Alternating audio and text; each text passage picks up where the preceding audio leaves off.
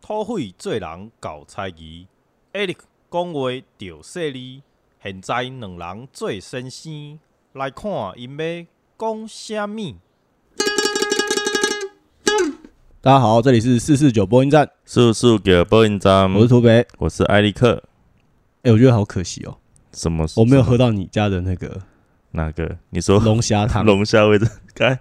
厨房还有剩一点啊。干早知道不要买火锅，就想说，哎、应该喝那个。等一下再热给你喝。那你知道那个龙虾汤嗯，跟姑味的，就是他回家煮的那个汤是一模一样的。他也有煮龙虾汤。哎、你忘了？就是在他去，他不是去市场，嗯就是那个外婆妈妈，嗯，就陈厨邦，陈厨邦，然后去嗯市场，他不是就是人家送他一只龙虾嘛，哦，然后回去的时候，他就是煮龙虾汤，真的假的？打开锅盖的时候一模一样。我想说，干，你会不会是因为菇味？没有没有，我真的完全忘记这一段。煮龙虾汤真只是单纯昨天我的下午茶是龙虾。因为我看到的瞬间，我想说，哦，是不是因为菇味对你有了启发？没有，我只是因为昨天下午茶吃了龙虾，但觉得头没吃很可惜，今天就把头熬成汤。好爽哦！那说到菇味，你喜欢孤味吗？我因为我自己算非常非常喜欢看电影，然后我觉得我对电影其实有点就是算很尊敬，所以就是我通常不太会就是随便中断电影，除非真的是有事情要到垃圾什么。嗯，然后姑味我大概前后中断了七次吧，我不是一直一直回你讯息吗？有，我想说这个人看电影也太不专心了吧？然后我想说就是哦，而且我中间还有一段是出去走走再回来看，啊，就觉得说哦，就是是看不下去吗？还是觉得太沉重？没有，就是很多地方我不太能接受，对，就是蛮多地方的啦，对啊，所以整体上来讲不喜欢。叮，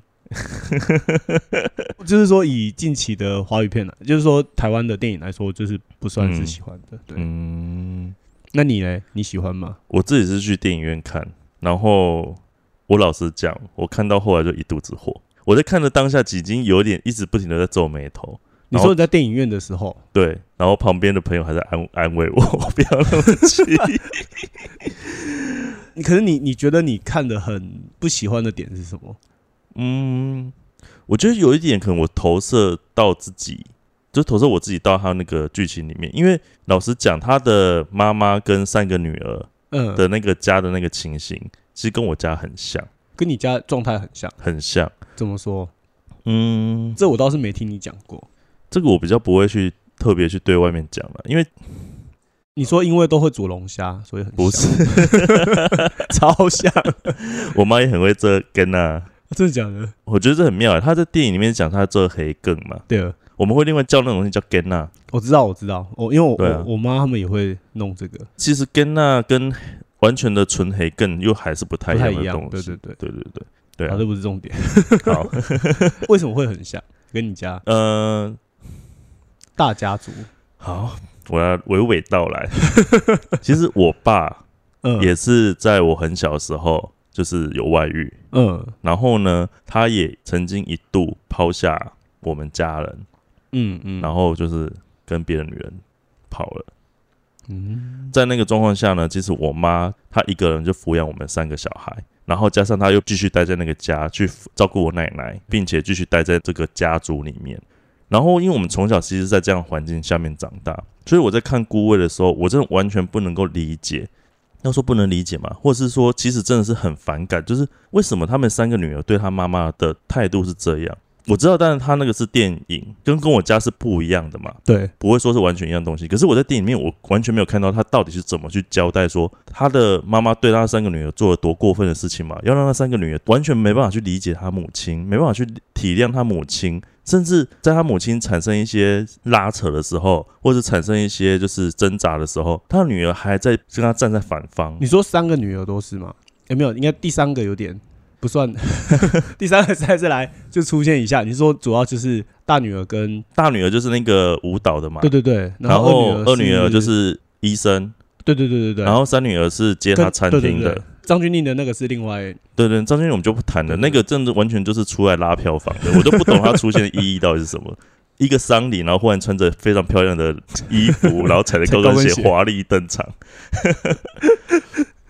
所以你说就是你觉得这三个人跟母亲的互动关系，对你来说是很奇怪、很奇怪的。电影里面他也没有去交代到底。他妈妈是在养育过程中对他们很坏吗？对他们做很多不合理的要求吗？还是不停的把她自己呃对于丈夫的放不下的这些苦痛加注到她女儿身上吗？其实我没有看到他去解释这些或者是诠释这些，可是就会直接看到他大女儿进来，好像一副全家人都欠他一样，然后二女儿就一副好像一些苦往肚里吞，然后三女儿更莫名其妙，跟她爸爸跟几乎都没接触过，但是完全就只站在他爸那边，还有他爸爸的新的。蔡阿姨那边，对，因为我也不知道他们到底有没有离异啊，反正就是在站在蔡阿姨那边，然后完全呢跟他妈踩一个对立的状态，我真的没办法理解，因为在我们自己家里面，嗯，我妈她其实真的是必须吃很多苦，她必须想尽办法才有办法把我们三个小孩给拉拔长大，然后他真的很辛苦，他偶尔会跟我们抱怨一下，但是他不会把。他的苦痛去加注到我们身上，所以我们都很能够体谅我母亲的辛苦。我真的很难够去理解说姑位他们到底为什么要这样子跟他母亲产生一种像对立的状态？只是因为世代然后就产生对立吗？我在里面至少看不到这个中间的关系到底是什么。我我这个会想到一个，就是我那时候跟你讲的，就是它里面其实有三代嘛，嗯，就是呃陈淑芳就是算外陈淑芳了，陈淑芳。陈淑芳，他 是一代嘛，然后三个女儿是一代，然后还有那个一代一代一代。对不起，还有徐若瑄的女儿，她也是一代嘛。嗯，那就是对我来说，我觉得我自己会投射到电影里面的比较像是陈妍霏，就是孙女。对对对对对，就是所以对我来说，顾魏的那个状态比较是算外婆的那一代的状况。然后其实我自己看的时候，我按照你刚刚说的那个，我好像有一点可以理解，是他们那一代的生活状况是对他们来说，他们就是做了很多的辛苦，很多的努力这样，然后甚至是在。呃，相对来说，就是整个时代的发展状况，就是还比较很压抑嘛？或者是说，女性相对来说是处在一种，就是好像什么苦都往肚子里吞的。所以，像你刚刚讲到说那个三个女儿的状况，我会觉得，像大女儿，她不是电影里面一直会讲说，哦，她就想拎把，嗯，就是说好像是他会变成他爸缺席的那个爸爸的角色的某一个投射，在他的身上，就比方说，哦，好像就是什么都不在乎啊，很自由啊，然后就跟风筝一样，就是拉出去了都找不到这样子。我刚刚当然是讲的比较简单。其实我们家发生，我爸就是去外面找别的女人之后，因为其实家里的关系很紧绷。我那时候我妈她就是因为这件事情，时常就是躲在房间哭，她也不敢哭给我们看到。然后他又必须不停的遭受到其他亲戚的指责，因为在那样家庭里面，他们会觉得说我妈有问题，他们会说啊，最常听到就是啊，你爸只是犯了男人天下男人都会犯的错。就像我亲戚会跑过来跟我讲说说你要去劝导你妈，叫你妈看开一点啊，男人啊是我们女人的一片天，叫你妈不要在面计较这种事情，有什么好计较的呢？傻眼！我听到应该直接扒下去吧。其实我爸并没有对我们不好，对他就是忽然决定要跟那个女人在一起的时候，他就直接就是讲说哦，他不要我们了。嗯嗯嗯，可是也没有离婚什么，没有，因为他就直接搬离开家，又不回来。对，然后我们家就就瞬间剩我们。我跟我爸的关系好像也不是说交恶，可是我开始对我爸生气的时候，是因为开始看到我妈遭受多少的痛苦，然后整个家族在这种状况下还在指责我母亲，我爸却什么事情都没有，只是犯了一个什么天下男人都会犯的错的时候，说真的，我们这些小孩看在眼里，我们要不讨厌我爸都很难。哼哼哼哼哼哼哼，看到这件事情你造成了，你又不处理了，然后结果现在全部都错到我母亲的身上。其实这中间还牵扯到很多，因为跟钱的事情什么都还有关系。对，反正有点复杂。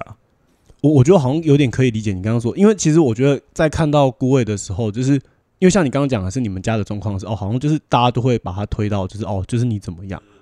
所以对你来说，你在看顾问，你觉得最觉得不舒服的第一个就是说，你觉得小孩跟就是那个三个女儿跟妈妈的关系，你觉得这个点你不能理解？如果电影里面有交代，让我从剧情里面我们看得出他们发生了什么问题，你可能还可以理解。我可以理解，电影里面却没有交代啊。比方说，妈妈讲一句说什么啊，我这么辛苦把你们养大，一些很情绪上的发言。对，在那个情境下，他是有情绪的，是因为先发生了一些事情，他产生情绪，然后讲了一些这种气话的时候，女儿马上跳出来说：“你又在情绪勒索了。”哼哼哼哼哼，我看到那边的时候，心想说，到底是谁在情绪勒索谁？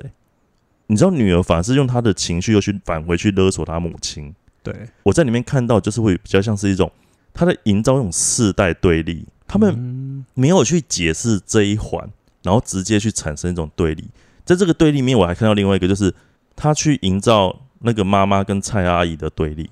对对，我让你知道这件事情，如果以那个电影来看，这种事情蔡阿姨根本没有什么对错问题。对可是她在你们电影里面出现，就是一副哦非常的善良，非常的温文儒雅，然后学佛，诚心向善。然后妈妈怎样遇到一些事情就不高兴，有人来念佛，还叫道家来来这边跟他对呛，讲到什么时候就这边好像他放不下一样。妈妈又是一个台南乡下人，然后蔡阿姨是一个从台北来的时尚女子那种感觉，我就觉得营造一种对立的画面，我都不懂这到底所以对你来说，你觉得就是这部片的角色在营造的时候，然后包含是角色之间的互动关系，它的刻画其实并没有让我们真的知道嗯它的背景状况是什么，嗯反而看到的更多是在不同世代之间的，或者是说，就是说原配跟外遇之间的某一种对立跟冲突。可是那你那你怎么看他最后的这种所谓的放下跟和解？我最不喜欢就是到这边去，就是说他并没有去交代他们之间到底关系发生了什么事情，对，结果他就最后用一个最便宜形式的方式去解决这一切。就是放下才是最后的对解脱，这样。哎你要遭遇这些事情，你要我们放下，其实是一件很难很难的事情；你要我们去和解，也是一件很困难的事情。可是他好像就是一个大众期望、期待，就是说你只要放下就海阔天空，你就会变得更加的好。然后这部电影它并没有去刻画其实其他层面或是其他面向的价值啊，或者看待的方式，然后就直接选了一个相对很大家所期望的结局。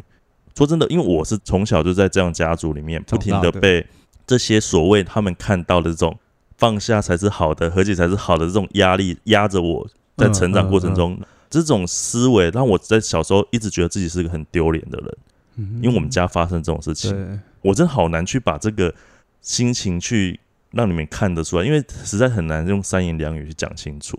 我当然知道电影跟我们家状况不一样，对可是我不喜欢的是这个电影呢，它没有在一个比较详细的描写，或是其他层面或其他面向的解释，然后它就让大众看到了这样子的结果，好像这是唯一的一个方法。其实对我们来讲，放下跟和解不是这么简单的事情，而且我觉得放下和解也不是唯一一定得走的路嘛。对对，可是这样子的结局，我看到，我只想说，如果今天又有其他的家庭或其他小孩遭遇类似的事情，他们其实，在大众眼前，他们会有一种他们这种觉得什么才是好的，又加入到你身上，强迫你必须去做这样子的。其实其实我觉得我在看这部电影，就是刚刚你前面问我说，就是为什么不喜欢这部电影？其实我觉得，如果要简单讲，最不喜欢的点、就是我觉得他把台湾应该或者是说所谓的华语电影当中的某一个温情主义的意识形态，嗯放的非常非常的大。那个东西一下来或者一出现的时候，就会觉得说，哦，就是我不知道我看到的那个东西跟你所感觉到的东西是不是一致的。可是对我来说，那个东西是它它很像是一个，就是像你刚刚说的平行式，嗯嗯嗯嗯只要那个东西一出来，好像所有的细节全部都会被抹除掉，因为它符合大众的期待。而且我觉得还有一个点，就是因为我们要讨论这集之前，我其实自己本来就是算是呃蛮关注台湾电影的问题的，嗯。然后我就查了很多影评，嗯，然后我几乎没有看到任何的负面的影评。然后我当然不是说影评非得假的，真的就是，我觉得就包含是说我在看某一些我比较常看到影评的，就是网站，我就先先不点名这样。可是我就觉得说，我其实原本期待可以看到不同的观点。一般在讲电影评论的时候，不是说哦我一定要支持你或者反对你怎么样，我觉得那个东西不是支持反对，而是说有没有让我们有更多的切入点或者是角度去思考。嗯可是后来发觉说，哇，就是全部都一致的好评，然后甚至是说，哇，就是看到就是台湾的女性的形象，在这些所有的时代的痛苦当中，然后最后就是放下了解脱，然后所以它的标题就是嗯，什么“放下才是唯一的解脱”，然后我就觉得说，哦。哇，好超反胃，我就是看到的时候我听到这句，我光听到这句，我就超整个耳朵啊，你知道吗？就是 所以你不觉得很奇怪吗？就是说，到底那些东西是哪来的？就是好像有一团东西，就是好像无形的手有个掐着你对，就是说，就是你你你就是应该要怎么样，然后你一定要符合这个角色，然后如果你不符合的话，好像就是不被认同。其实我很喜欢国片，有时候他们做一个议题的的电影的时候，他们其实常常不会只单从一个面向去谈。我很喜欢国片的部分，是因为它其实会有很多不同面向，那我们去慢慢了解这个议题，其实不只是一个样子而已。对，可是，在顾问里面，我真的没有看到这件事情。哎、我你继续讲，我擦一下鼻涕。我觉得我一直在，我的鼻涕是滴到你的那个，其实我刚好看到你滴下，我一直滴到你的沙发。土匪今天在那个过敏，然后那个鼻涕就一直在那边有我一边讲，然后一边滴，我都不知道他是过敏还是在就是超替我感超像水龙，到难过。超像水龙头被打开一样。哎、可是哎、可是如果讲到这个的话，就是我超多话想讲。其实电影本身很容易成为一个意识形态的帮凶。电影好像是一一个镜子，嗯然后你会在电影里面看到某一个你自己的投射，或者是家庭的投射，或者是时代，或者是社会的投射。然后我觉得也是因为这样，就是好像我们等一下可以来讨论一下，嗯就是关于到底什么是意识形态，然后到底就是对于电影的意识形态来说，《顾问》这部片为什么会让我们有这一些的，无论是不喜欢的感觉也好，或者是某一些疑虑也好。说不定我们这集上去，我们可能整个会被延上。我们应该是 少数敢出来就是批评顾问说不觉得不好看的吧？可是我我等一下最后还是会讲，就是我觉得他还是有好的部分，可是只是觉得说没有必要，就是好所有的人都一致的说、哇超好，然后你连一点反对的声音，或者是任何你的表达你的观点都不能讲，这我就觉得有点太 over 了。我觉得这好像就变得有点好像一言堂的感觉，就是对啊，你不可以有不爱台湾的这种心情出来。我跟你讲，就是看到所有的那个评论，就哦，就是今年最台湾的味道，哦然后呢，最有女性的这种温柔，然后所有的痛苦都在最后的时候放下了。感，唉好了，好了，那我们就先休息一下，我们等一下回来再来认真站孤位。噔噔噔噔噔噔噔。哎、回来了，哎，回来了。把鼻涕擤完了。哦，好烦哦！现在终于好一点了。刚刚土匪你其实讲到意识形态，可是我觉得哎意识形态这件事情很妙，就是常常听到，然后好像偶尔讲话也会用到。对，可是老实讲，我还真不知道意识形态是什么。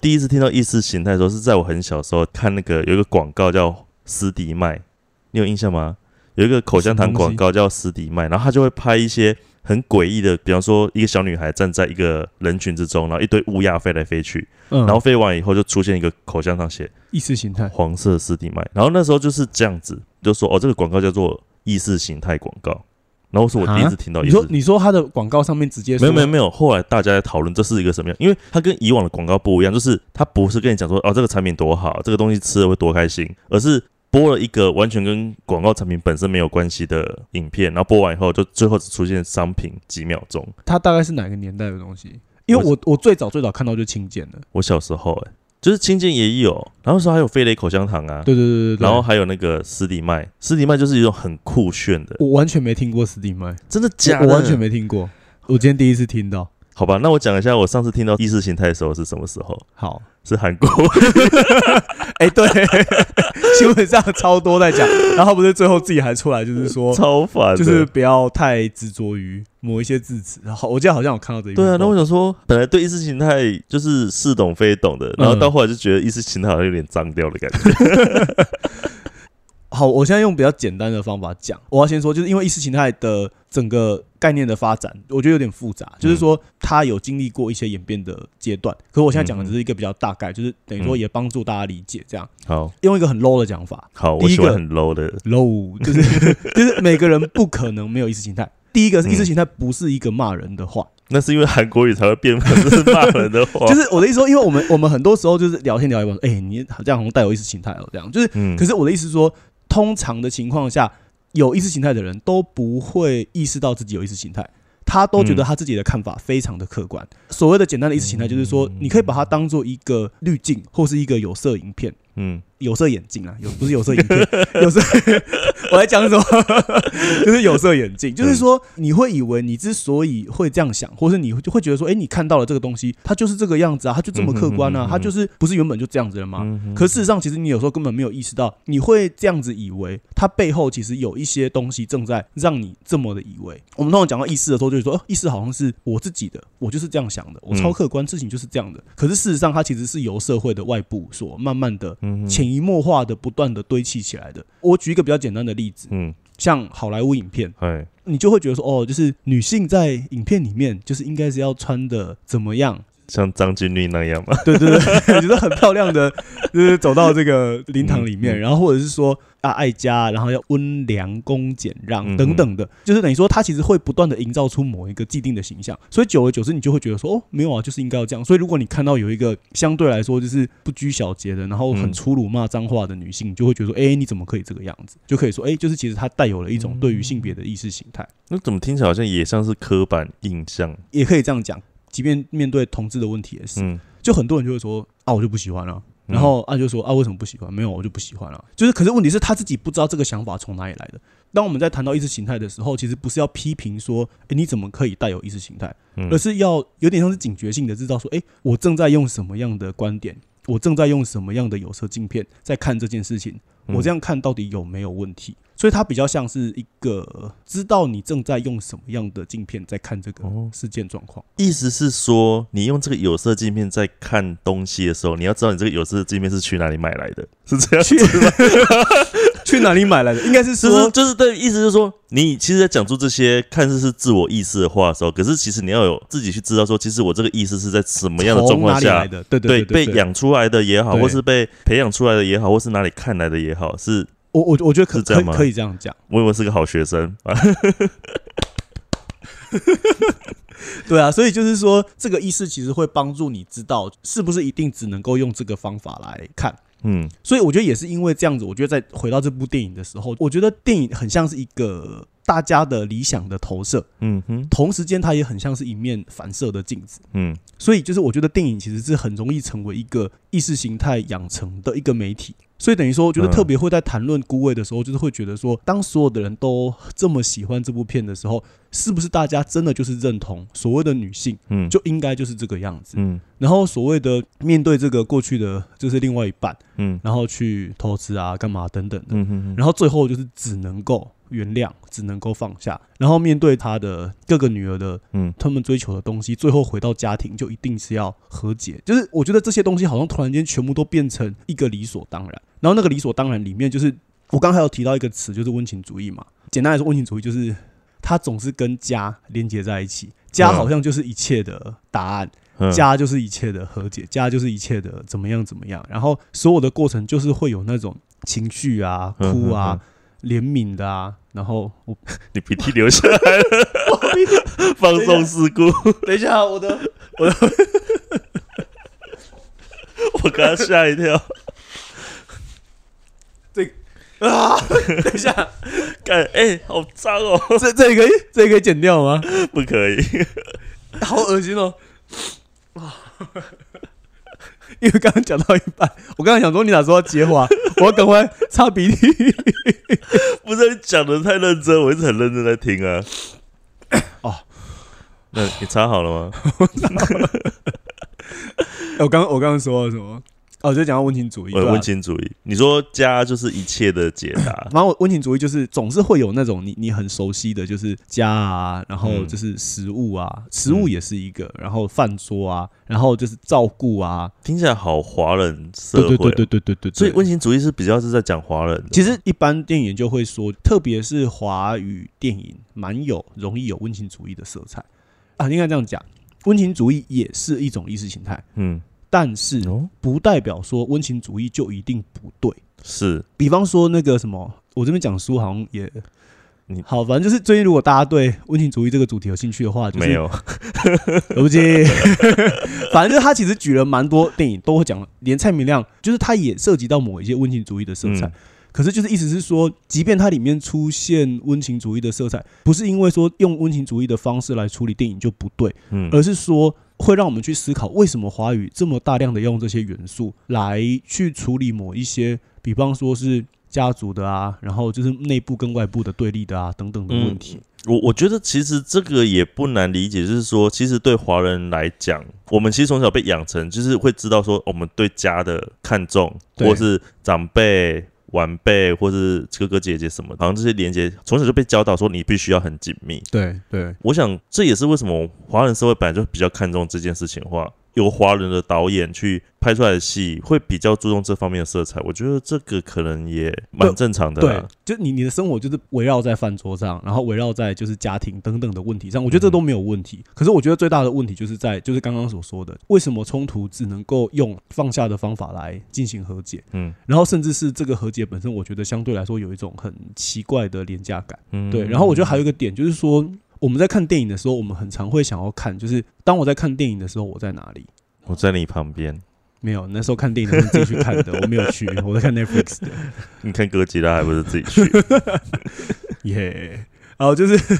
我的意思是说，我们在看电影的时候，其实我们不会觉得我们跟电影没有关系，就是我们会在电影里面找我们的影子，然后或者说，哎，电影里面有没有跟我有共鸣的东西？不只是我，包含是我的族群，或是我们这一代的身份，嗯在电影里面到底是不是有看到的？然后当我们看到的时候，其实我们会有一种很蛮亲切的熟悉感，然后甚至会把我们投射到它的上面。比方说，顾威的导演他就会说，哦，这个就是确实是他跟诶他的他的外婆嘛，反正他他就说。他有讲，就是反正好像他外婆刚过世还是什么，然后总之这个故事其实是真实发生在那嗯。个他外婆身上的故事。除了这个是个人经验之外，可是我觉得个人经验归个人经验，嗯。就是当你把这个个人经验作为一个作品放在荧幕上，然后让所有的呃全世界的人，或者是包含是台湾的人在看的时候，嗯。事实上一定会有像你刚刚那个状况，就是说我在荧幕里面在寻找一个跟我的记忆的连接，可是当他跟我的记忆连接的某一些部分发生断裂的时候，甚至会造成某一种很奇怪，就是说，哎你怎么会用这种方式处理？可是事实上根本不可能是这样的时候，你就会有那那样的情绪发生。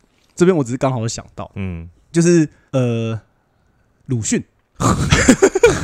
我因为因为我我我这边会讲到不好意思，我刚刚吐血，我擦一下。没有，因为就是鲁鲁迅那时候他去日本在留学，然后看到就是呃在课堂上的幻灯片里面有中国人的，就是好像被处决的画面的时候，然后他是因为这样子才放弃去当医生，然后决定从事译文的这种革命性的工作。就我的意思是说，他他会开始有一种觉得说，啊，为什么在荧幕上中的我们的这个族群是这个样子的？应该说，今天想要讨论孤位的时候，也会有一种那种感觉，就是说，为什么在这些世代当中的女性的样子，在荧幕上是这个样子的？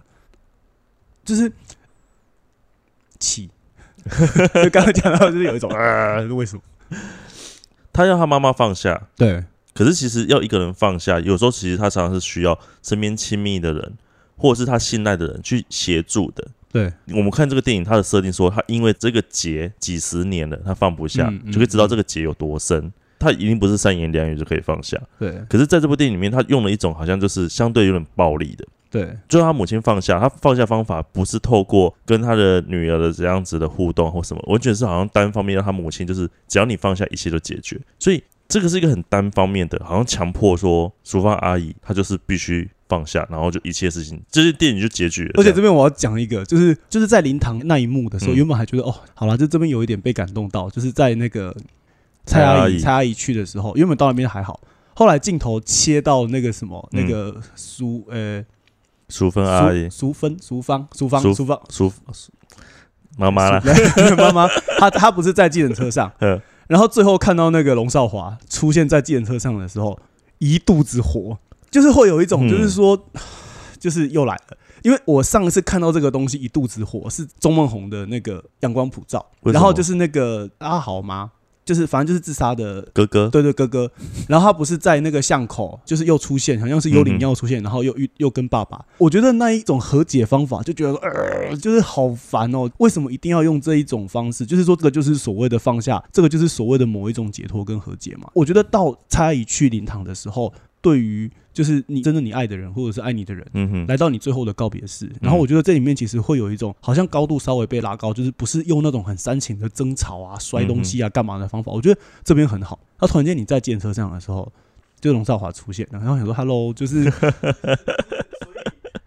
我不知道，突然间就是前面原本堆叠的东西又再一次被摧毁。哎、可是那时候我也觉得很怪啊。如果他妈妈是放下的话，应该是解开几十年前的结，出现在他身边的不应该是龙少华，应该是那个年轻的爸爸才对吧？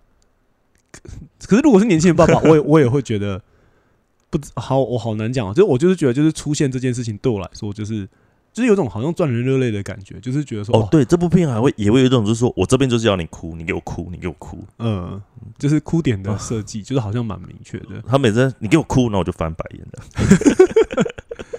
所以我刚刚说到，就是说那个龙少华出现那边，就是好像两个人又和好，我觉得那边也是哦，就是又温情了这样。当然是还有一个点，就是说你刚刚在最前面的地方讲到关于世代之间的就是冲突跟对立，嗯就是说实在，我真的不觉得女性的问题在这部片里面得到很细腻的处理。我真的不觉得他有在处理女性的问题。然后特别还有一个点，当我们在谈意识形态的时候，其实必须要知道说，就是你会有这个想法本身跟整个时代的某一些就是物质条件，然后甚至说跟某一些历史、跟某一些整体关系有关系。嗯对，所以会觉得说，就是在刻画那个淑芳，然后刻画三个女儿的时候，我先讲一个，在一开始的有一幕，就是大女儿不是舞蹈家嘛，嗯然后你有没有印象？就是她那一幕就是拍那个她在里面教一个人舞蹈，嗯然后她不是在示范，就是说，哎，就是要把她接住。嗯就是跟爱情一样，爱情来了，你要有一种，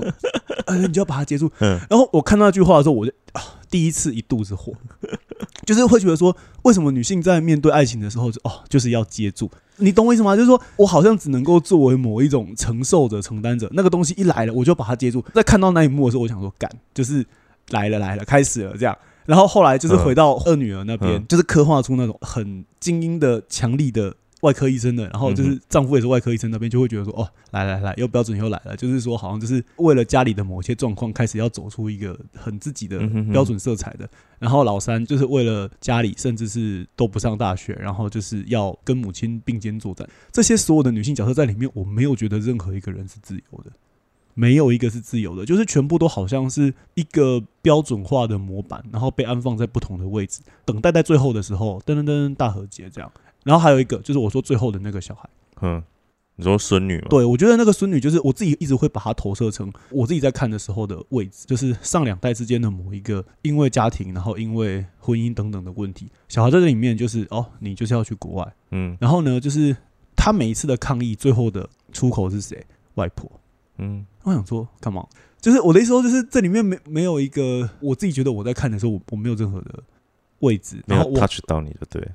就没他没有给这一代的人任何一个干力的点，这样。就是我的意思是说，就是在处理女性的部分，我既没有觉得好像真正是站在他们的立场上，而是好像还是站在一个很很外部的，就是让他就是顺理成章的，最后就是要走到什么位置。然后更何况是对于我这代的人而言，就是更会觉得说，所以我们在看着上一代所有的就是爱恨情仇，或者说所有的事情的时候，嗯最后就是 OK，就是你们结束了这样。然后我就会觉得有一种说，嗯，所以刚发生什么事情？对啊，而且我真的觉得，你如果真的要演出他们有那个剧中设定的这样子的人物的样子的话，你可不可以再多花点细节去刻画一下，到底这个人为什么会长成这个样子？对我我觉得就是说，就是这里面的我觉得他太像角色了。他太简单了，没有人大姐就像爸爸，二姐就像妈妈，对，然后三妹莫名其妙。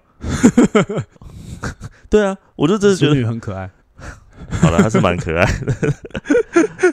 对啊。所以其实相比之下，就是那时候我们不是有看到有一篇，就是跟那个四肢愈合的《海街日记》。当然，我们今天没有谈海街日记啊。可是我觉得起码他的刻画上，就是在情感、在人物的描绘上，我更能够有很强烈的共感。其实《海街日记》相对很平淡诶、它就很淡很淡的把每个人故事就是简单的讲对，完。我我觉得重点就是在那个平淡啊。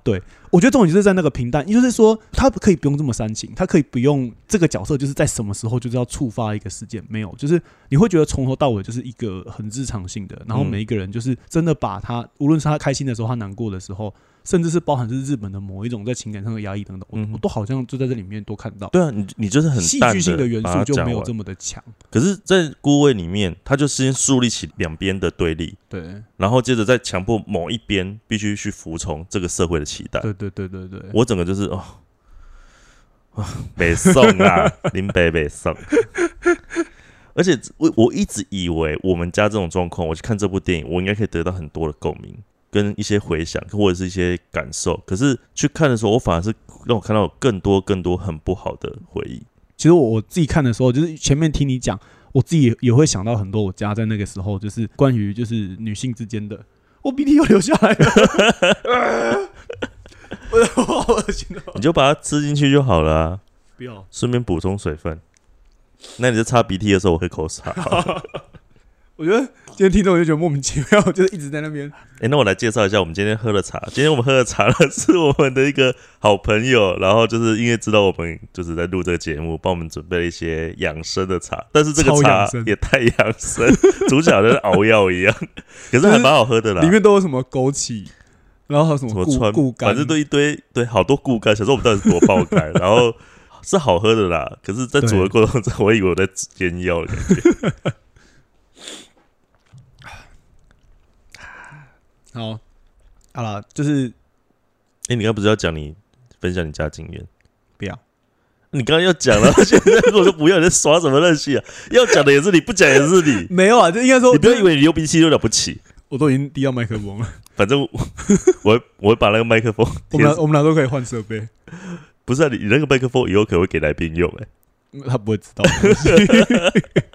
没有啊，因为刚刚讲到自己家，只是因为你刚刚在讲到你经验的时候，然后就是会想到，像我家就是那个也是奶奶那时候就是因为生病，然后在医院，大家在谁照顾这件事情上，就就会有很多争执嘛。嗯哼，然后后来就是就是我妈就是那时候一直去照顾嘛，后来就是气到就是有两两三天没去，嗯。然后大家就是开始在那边说哦不好什么什么之类的，就是说啊就是不孝啊什么什么什么，他们都不会讲说自己的责任，然后就直接怪到你对啊妈身，上。然后然后就是会跟我家超像然，后就是说啊，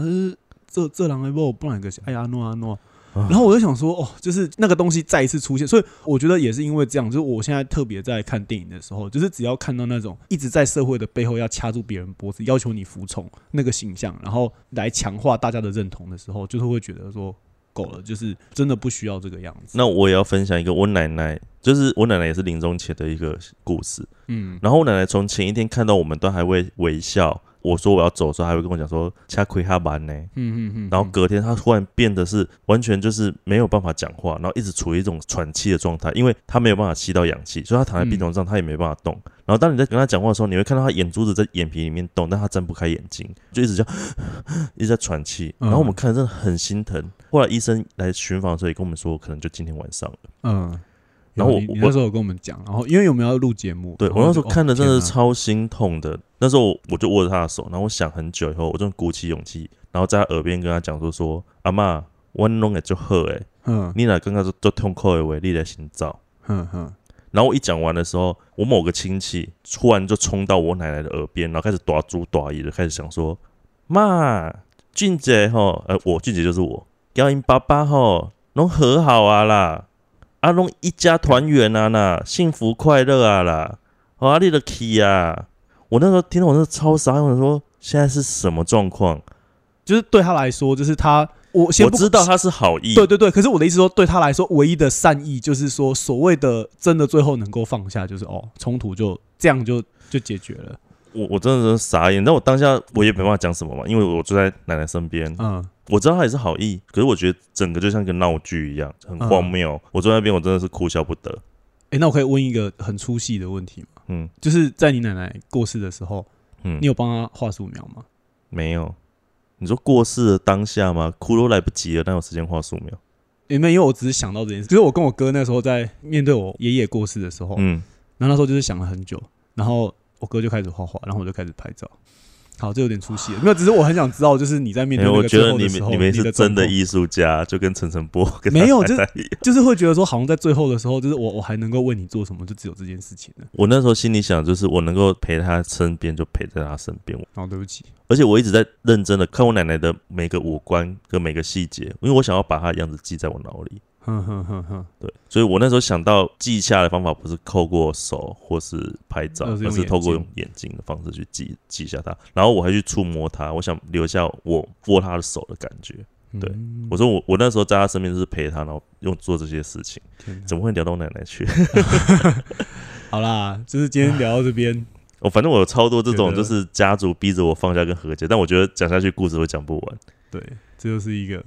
所以说，我是说，其实讲到这边，今天还是要澄清，就是刚刚在讲站顾位的时候，其实不是说要否定他，就是我觉得讨论其实只是为了打开他的讨论的可能的方向，就是说，哎、我们可能可以从什么角度看？其实就是真的在某些节目的时候，我还是会觉得，哎、我知道他想要处理什么，或者我知道他想要往什么方向带。嗯那只是说，我不知道导演自己有没有意识到。可是我觉得，当那个东西一直在荧幕上出现的时候，甚至当所有的人都觉得哇太好的时候，反而会让我开始会觉得说，嗯，所以这个台湾电影在二零二一年，然后我们还用这种方法继续去面对上一代的，或者是说面对那些关于我们对于传统女性的、我们对于家的等等的这种温情式的想象嘛？对，就是我这个是我我自己的一些小想法，这样。对啊，我也是。其实我当然很不喜欢这部电影是事实，可是我今天会特地想要把它拿出来讲，也不是因为为了骂他而已。对就像我刚刚一直在强调的，我觉得那个电影它只是呈现了某一种样子，可是我们真的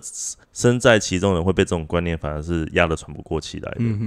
然后我其实我想要跳出来讲，并且把我们家的一些事情讲出来。这个在以前对老一辈来讲，这些都是丑事，是不可以对对外讲的。对，你知道我曾经在论文写到我跟我爸的关系啊，我们老师还跑来跟我讲说，你要不要把那一段删掉？你可能以后会被攻击，就因为你嫌你跟你爸不好。你们老师是不是觉得你以后会当政治人物？我不知道，但是哎，可是可以从这边可以看得出来他们的观念，对就是觉得这种事情就是不好嘛。嗯对啊，所以我今天想要讲拿这个出来讲，我很大一部分也是想拿我自己的经验跟大家分享这件事情。它其实比你想象中的还要再严重一点，不是一个。当然我知道电影整个拍的很漂亮，对可是他最后处理的方式，我觉得它其实不是一个理想的。对，所以就是还是想要讲，就是说电影当然是有商业的成分，然后可是问题是就是电影同时间也涉及到关于就是在荧幕里面的自我认同，然后在关于整个社会啊、性别啊等等的东西的再次的认同跟想象。所以我觉得，就是其实一个电影当然是可以说啊，公家贼被冲散，啊的看等一下，你啊的看送了一个喝啊，当然可以这样讲。可是问题是我就是觉得，如果我们还有就是在离开电影院过后，我们可以再想想，就我们我们到底在看什么样的电影，然后我们到底在电影里面看到什么，然后我们到底期待什么，我们到底在想象什么等等。对啊，其实我们一直在提供不一样的面向思考。对啊，对啊，对啊。没有，就其实一直很怕被骂而已。我觉得我们这期出来应该会被一堆就是二刷、三刷顾位的人拿出来骂死吧。好了，期待期待我还会再看一次。好了，今天聊到这边，最后就是想要问说，就是哎、诶你有没有想要我们要再来推推了吗？对，推推一下，就是你今天想要推什么片呢？我其实擤个鼻涕哦，好，你先。好烦哦。呃，好，你说，我也是因为今天要聊孤味，然后我脑中想到另外一部片，它其实在整个的要讲结构嘛，就是其实蛮像的，嗯，就是那个你说它结构像的部分在哪一些？也是一样，就是一个父亲三个女儿，父亲女，呵呵呵，然后他们也是在彼此之间有一些误会，对，然后彼此的一些纠结放不下，最后也等待和解。可是他方法，我也不觉得那部片完全有做到和解这件事情的，嗯他们用他的方式去处理，然后我还蛮喜欢那部片的，那部片就是那个李安的《饮食男女》。饮食男女，对。饮食男女，他那部片，他他的父亲是一个算是圆山大饭店的以前的主厨退休，然后他下面有三个女儿，然后他母亲过世的很早，所以他一个人就是拉拔三个女儿长大嘛。，然后那三个女儿，她们其实个性差异很大，哎，老大好像是老大是一个化学老师，然后老二是一个事业有成的女强人，对，然后老三是大学生，然后就是在麦当劳打工。呵呵呵呵呵，那他其实就是在讲述他三个女儿跟他们父亲之间的关系，还有三个女儿彼此之间的关系。那其实这些故事它是也是透过食物去连接的，因为对他们家有一个习惯，就是每个礼拜天天哦，对，每个礼拜天他们一定要聚在一起吃饭。然后因为对他爸以前是主厨嘛，都会煮超大一桌的那种秋肉菜，然后他们家就会聚在一起吃。可是从电影的一开始就有讲到一件事情，就是他其实爸爸虽然是主厨，可是他爸爸的味觉在丧失，嗯哼所以他们在吃那些菜的时候都会发现出问题，但他不敢跟他爸讲。对。其实从这边，我觉得他就已经开始在埋下了一个隐喻跟伏笔。说实在，就是我看已经是很久很久之前，可是我觉得光这边在对食物的刻画，嗯哼哼，对，就是会觉得就是跟虾卷比起来，就还是就是真的，就是我虽然说是也是在台南，然后可是 就是他用那种方法在处理虾卷的时候，就会有一种就是好好符号化或者是哎、可是其实，在前面看的时候，我本来还有点感觉，因为他在做虾卷的那些动作。动作跟画面，因为我我奶奶很会做那个，跟啊。她那个叫 genna，就是其实一种肉卷，